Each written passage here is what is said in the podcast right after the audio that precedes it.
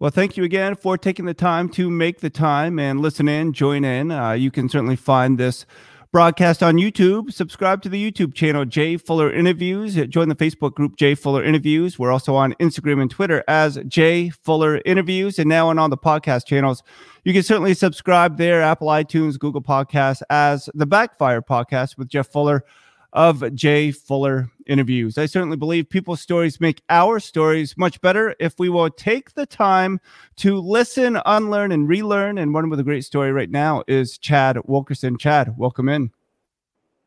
Hey, Jeff. I'm glad to be here. Thank you for taking the time to uh, let me be on the podcast. Well, definitely. And first of all, from uh, Doug Gottlieb's All Ball uh, podcast that you were on uh, last week, I just want to say happy anniversary. And uh, how is your wife's pregnancy with your fourth boy coming? Oh, it's going great, actually. We uh, just um, nailed in on a midwife uh, that's worked for us. And so our fourth boy, we have a five, a four, a one, and a, and a newborn coming in March. So, the the real MVP of our home is is my wife Michelle. Uh, she's doing great. Thank you for asking. And if you'd be so kind, tell me your son's names. Yeah, I'd be happy to. Uh, I'm passionate about my sons, uh, and people who follow me on Instagram, they know this. I have a nickname for the three of them. I call them the Stallions, and it's kind of picked up a little bit of steam. Uh, people enjoy that. And we have some some unique names. Uh, my five year old is Ace. Wilkerson. My four-year-old is um, Pierce Wilkerson, and then my my uh, one-year-old little.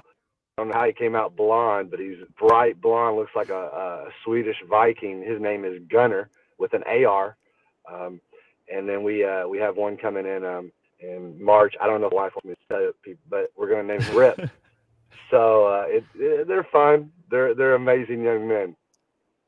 Now, there's so much I want to get to, but I want to start off with bookandaball.org. And I just bring that up. This is a nonprofit that you're associated with.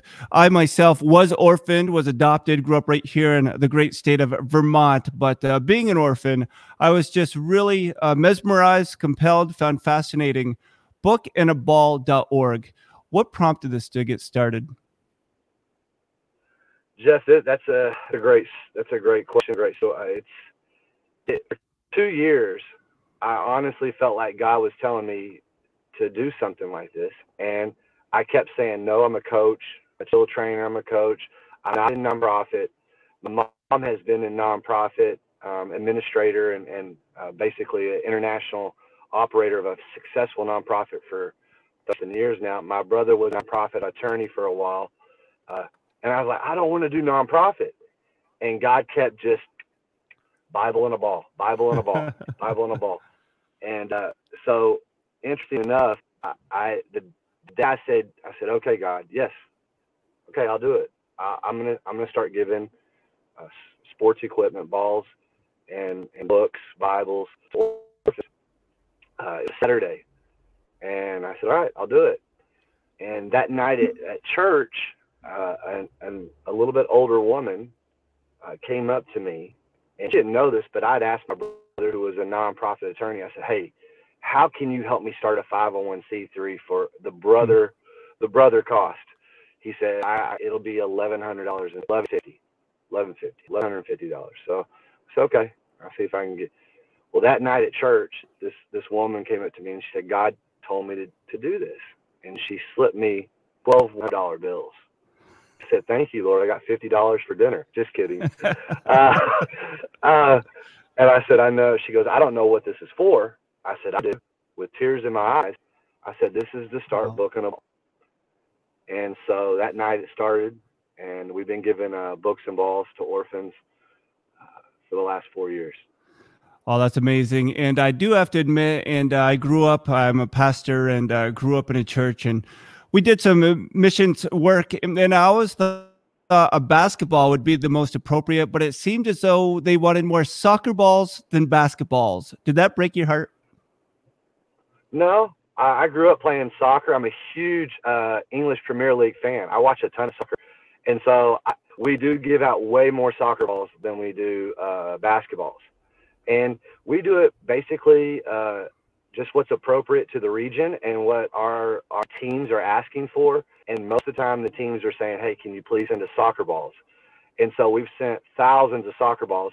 But I'm also happy to say that there's parts of the world, uh, like the Philippines and different places, that uh, basketball is the number one sport. And so we've been able to send basketballs to them and a lot of uh, local outreaches that we've done domestically. Uh, we've done basketballs.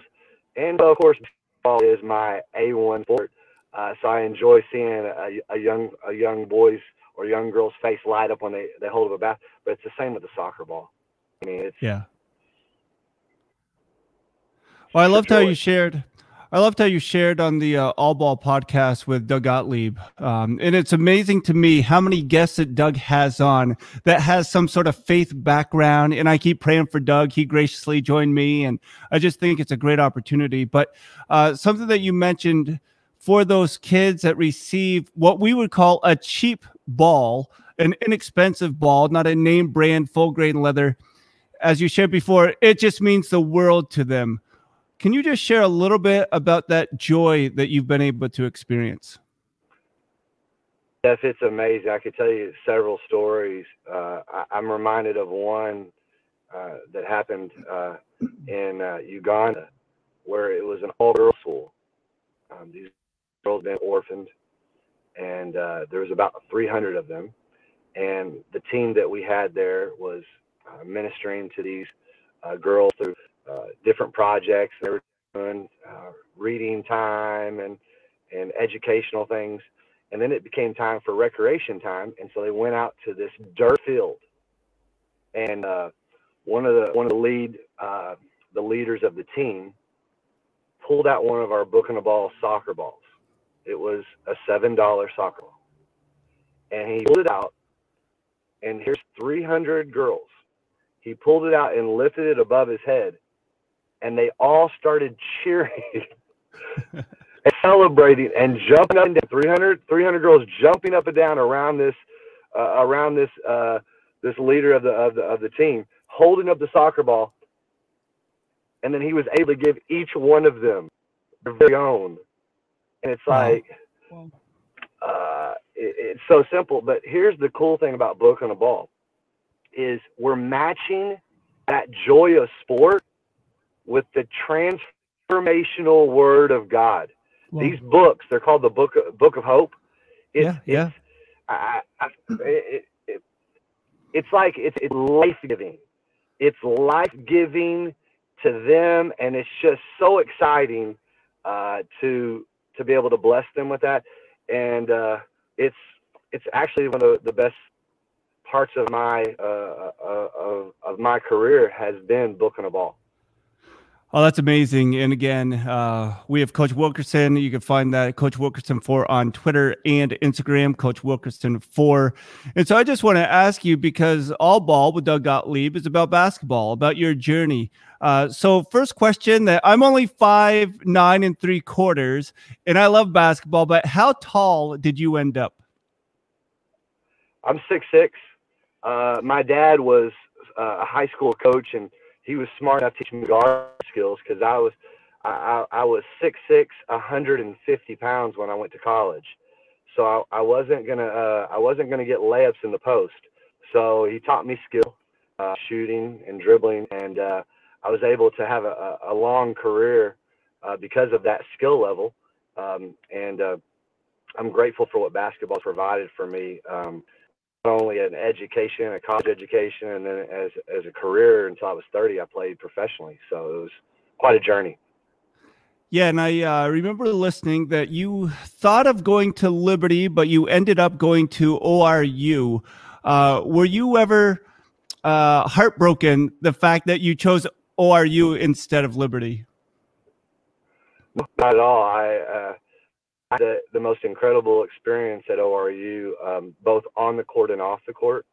And, and, I tell I tell kids all the time when they're choosing a college, uh, it's important uh, to, to weigh several factors, and and one of the main factors for me uh, in choosing ORU was faith-based, a university where I could get a Division One basketball experience. And there's not a lot of that out there, but the the fruit of that is the relationships I was able to build with my teammates, especially my teammates, five of whom have uh, churches now and who are the most solid men of God and family guys. Not perfect, they're still dudes, uh, but I'm talking about a brotherhood, a deep relationship, a brotherhood. Uh, I could name their names, and and uh, they're, they're one, they're a text or a call away, and I, I got their back, they're brothers. And to get that at, at, at a university, I might have been able to get that at Liberty, I'm sure at some level, but yeah. what I got at ORU, oh, filled my tank. Uh, lifelong friends. I'm so thankful I chose that. I would choose ORU again and again. And you had the opportunity to play under a tremendous coach at ORU. What did you know about Coach Self before you went? All I knew before uh, I went to ORU uh, with co- to play for Coach Self was the recruiting, and I, I, told a little bit about the recruiting story of uh, how they. I was kind of like the fourth freshman they recruited that year. They brought in four, and I was the fourth one. Uh, but what I didn't tell on Doug's uh, podcast, I'll tell story. They were recruiting me, but it was real light, you know. And Coach Self, I, I think he was a little mm, iffy about me. And then he saw me play uh, in the Great American Shootout, which was at that time was one of the largest AAU events held in Dallas, Texas. And I played for the number one team, probably in Texas, definitely in Dallas. Hmm. Kenyon Martin was on our team.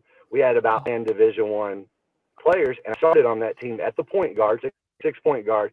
And afterwards, Coach Self said, "I saw what I needed to see. Uh, we're we're we're we're going to recruit you a little heavier."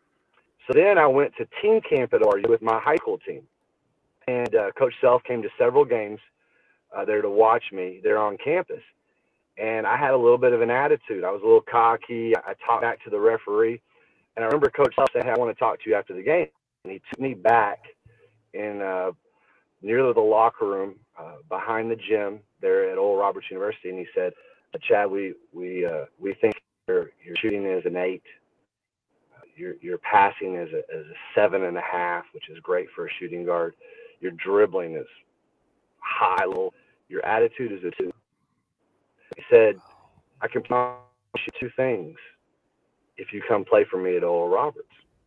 He said, "Number one, if you ever act like you're acting out there in, in your high school games, I'm gonna stick my size nine so far up your blankety blank, you won't know what hit you. And number two, I'm gonna work your dick into the dirt. And, hmm. and you hear all these stories of blue chip basketball players being begged to come.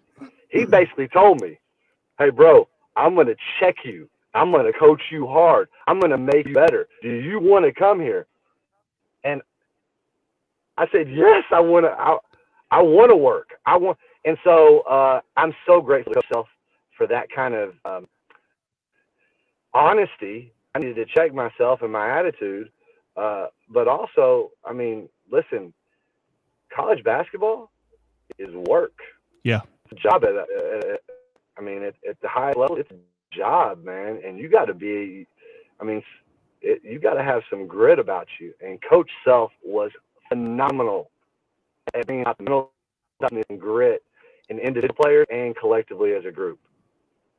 That's really cool. Um, yeah, and it's well, I, I, just go back because your faith background, mine, some people would say Christians are soft. Now, we aren't supposed to be cocky, but how do you mix that being competitive with having the right attitude, but still being competitive and not backing down? I love that question. Uh, it's an incredible uh, misnomer that Christians are soft. And I have examples from my college days of the young men on our team who were the strongest age actually having the um, the the the deep like toughness, uh, the the the grit, the fortitude to push through. We're the young men with faith, and so I, I used to tell uh, my players this, and I really believe this. It's it's so easy to say um, attributes of Jesus are mercy, grace, and love. But it's also true that Jesus was tough. Jesus had grit. Jesus, Jesus was the toughest dude to ever walk on the face of the earth. So if I'm a follower of him, I have access to that kind of toughness, Yeah. to that kind of. Uh, uh, he's just. He's righteous. He's he's uh he's powerful, man. Uh, Jesus is powerful, and so those all the you can. And here's what I love to my players. As far as Jesus was merciful, he was also that way in justice and and and and in in righteous uh, indignation. So we don't have to pick certain aspects of being a follower of Christ. We have access to all the attributes that Jesus uh, has, and to, in my opinion, I, I can I can actually prove out uh, with uh, the, the careers of some of my teammates and the ones who were deep in faith. They excel. They overachieved. Yeah. Well, I think that's very well said. And I just want to go now to uh, Impact Hoops, impacthoops.co, so where you can find information. What led you to basketball training? Was that just because you love the sport so much, or you still wanted to invest in people's lives and using a piece of leather filled with air gave you that opportunity? I think that everyone's uh, journey in, in, in their career, um, there's there's different um, there's different seasons, and there's a season of uh, ambition where I'm gonna go get it. I'm gonna, and then I also think there's the season of contribution, and I really feel uh, that I'm in a season of contribution where uh, I, I want to be a lifelong learner and, and continue to, to grow in my knowledge of the game. But what God has blessed me with being around the Bill Self, the Kareem Abdul-Jabbars, the different uh, high-level coaches in Europe that I played for, uh, to to receive that knowledge. Now I want to contribute and give back, uh, and I'm focusing on on young people, fifth through twelfth graders, where I can really uh, impart some of the things that I was blessed with to to to gain the knowledge of the game of basketball, and contribute and give that back to them. And skill training is um, it's a growing it's a growing need, and uh, it's exciting to be a part and to see. It doesn't matter what level the, the young man or the young woman is on.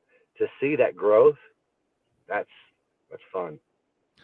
Yeah, and I know uh, for us here in Vermont, basketball practice is going to begin this coming Monday, which we're excited about. It's going to look uh, really different, but just being able to impact people's lives and play a fun sport, uh, I'm certainly looking forward to that. Uh, but Coach Wilkerson, Coach Wilkerson 4 on Instagram and Twitter, I just want to um, have you transition the conversation from playing at ORU to playing professionally. When did you realize you might have that opportunity? Well, I was fortunate my my senior year of college to be the conference player of the year, um, and at that time it was called the Mid Con, now it's called the Summit. And all of a sudden, I started getting calls from my agents, and um, the pinnacle of my basketball dreams were ORU. Actually, when I was a 13, 12 year old kid, I dreamed about playing at ORU and going to the NCAA tournament. Uh, we came up uh, just a, a, few points short in the championship against Valparaiso my senior year.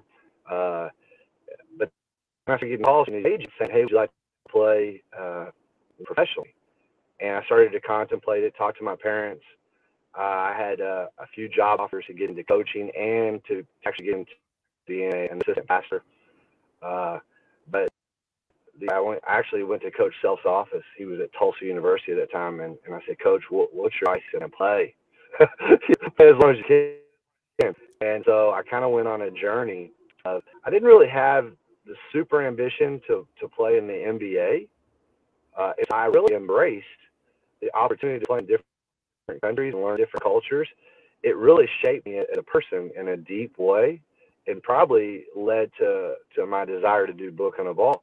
Uh, but I had a, uh, I had a nice run. I made, I made it all the way to the Dallas Mavericks summer league team. Was considered to make it uh, on the roster. The Mavericks didn't make it uh, had a very fruitful career in Europe.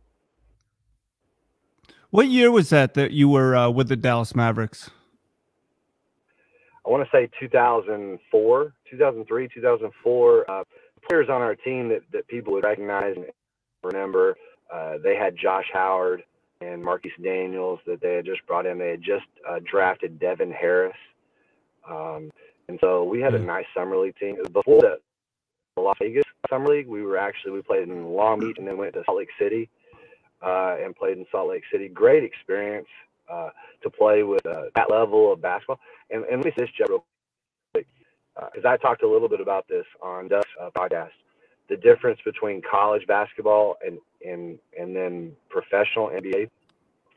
The best basketball that I ever was a part of was in the Mavericks practice gym in the summertime when maybe four or six of the Mavericks were still uh, playing, and we had several pros from uh, Rod Gregoire, who's making a ton of money in China, like real pros, like real pros. I remember we were we were playing pickup down in the uh, practice gym, American Airlines, and it's kind of sunk down in the, the the practice gym, and above are the offices with the glass windows. I remember looking up, uh, and, and, and above in the offices was Del Harris, um, Don Nelson, Don Nelson Sr., uh, Mark Cuban, uh, their the entire you know Mavericks brain trust, yeah, and we're down here playing in front of them, and you talk about a high level of basketball. You talk about defense.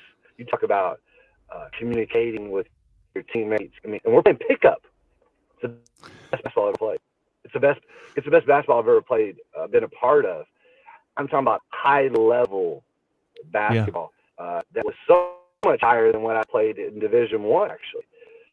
So um, that was a neat experience. And uh, I've had the opportunity to interview a couple people that said nobody ever wants to find their way outside of the NBA, but they were grateful of the experiences of traveling around the world, playing overseas, internationally, that culture.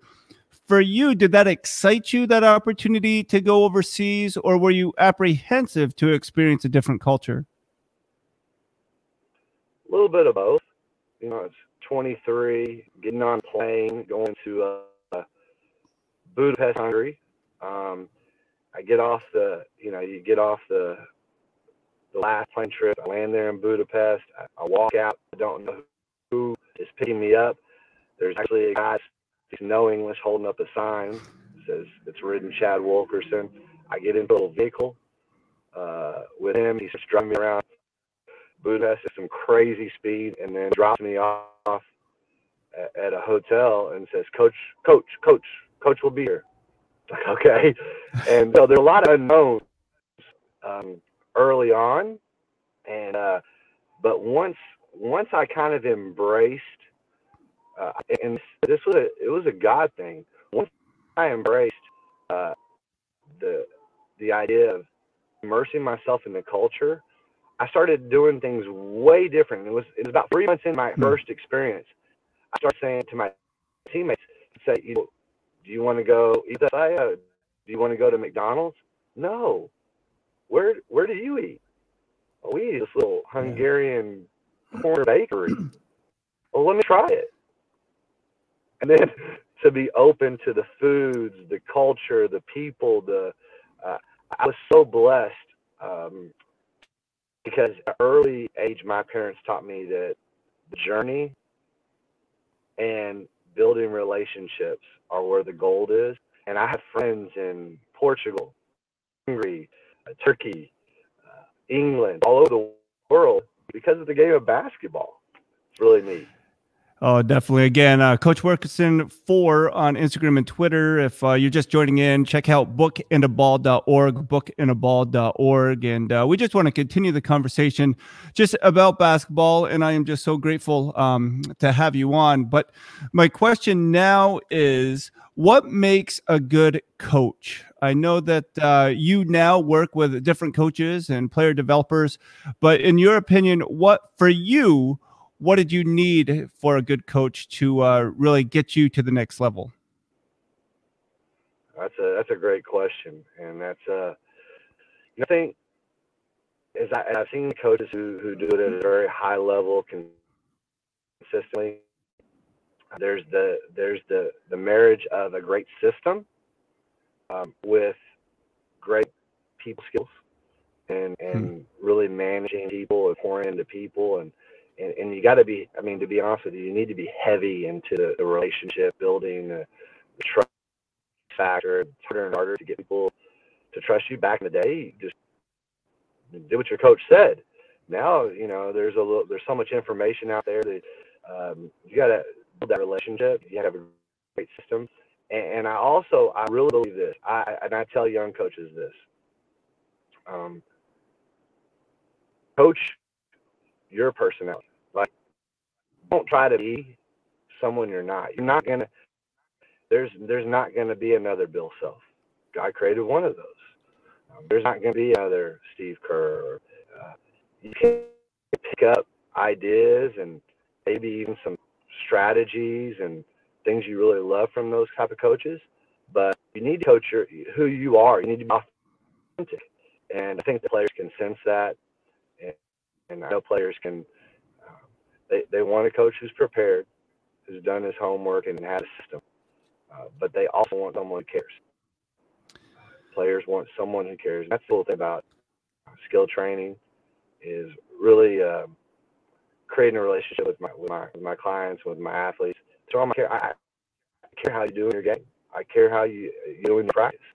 I care. I care how I care how you are as a young person. That's so good. Again, uh, Chadwick Wilkerson, uh, just staying on with us. Uh, correct me if I'm wrong, but I believe that you said you had Kareem Abdul-Jabbar as a coach. Is that correct? Yeah, it's uh, it was a USBL, uh, and uh, that was a league that when we play overseas, you come back home, and there was a league in the USBL from I want to say late April, uh, May, June, and July. The championships were in July, so a lot of us played professionally overseas. We'd come home, and to make just a little extra money, we'd play in the USBL, and it was an incredible league. There was teams in New York, Florida, um, Kansas, Oklahoma. I played for the Oklahoma Storm. We won the uh, World Championships. Kareem Abdul-Jabbar was our coach. Uh, the next year, I played for the, the Texas Rimrockers, and then halfway through the season, I left them. And this is kind of a funny story. I went up to New York to play for the Adirondack Wildcats, and I replaced none other than Terrell Owens, the wide receiver, who was trying his hand at minor basketball. And in the first game I played with the Adirondack Wildcats, I was the two guard. Uh, we played the Florida team, who was owned by Roy Jones Jr. Wow. The boxer, trying his hand at minor league basketball. And so I was actually guarding uh, Roy Jones Jr., uh, replacing. I mean, it, it was wild. Uh, we had incredible coaches. Um, Darryl Dawkins coached the Pennsylvania ValleyDawgs. Kareem Abdul-Jabbar coached the Oklahoma Storm. Uh, Cliff Levingston coached uh, in Kansas. Uh, Robert Reid coached the Texas Rimrockers. We had all these NBA legends uh, coaching in the league. It was we played with the red, white, and blue uh, rock basketball. Yeah. It was it was incredible, incredible experience. What is it about basketball that you think uh, makes it such a great sport? Oh, that's a great question, Jeff. Uh, there's a couple things that to me make it a great sport. Uh, the team aspect uh, is the the synergy it requires, and you can see it when you see a team like the Miami Heat last year make that run. It wasn't just their their their, their play was off the charts, but you could feel the spirit of the bench, the players, the coaches. They started to have synergy, a, a cohesiveness, a belief that kind of transcended uh, their level and, and, and they overachieved and made it to the finals. And, and uh, it's that, that aspect of basketball when you see the, the synergy of the team aspect. And then what I like about basketball is it's a it's a, a, pleasing game to the eye. There's a lot of scoring. There's a lot of movement. There's speed to it. I love fast basketball. I'm attracted to teams that play with pace, uh, and and, and the game is getting faster and faster as as we watch it. Uh, but it's just it's a beautiful game. It's it, when played correctly with player movement, ball movement, it's very pleasing to the eye. Um, it, it's exciting.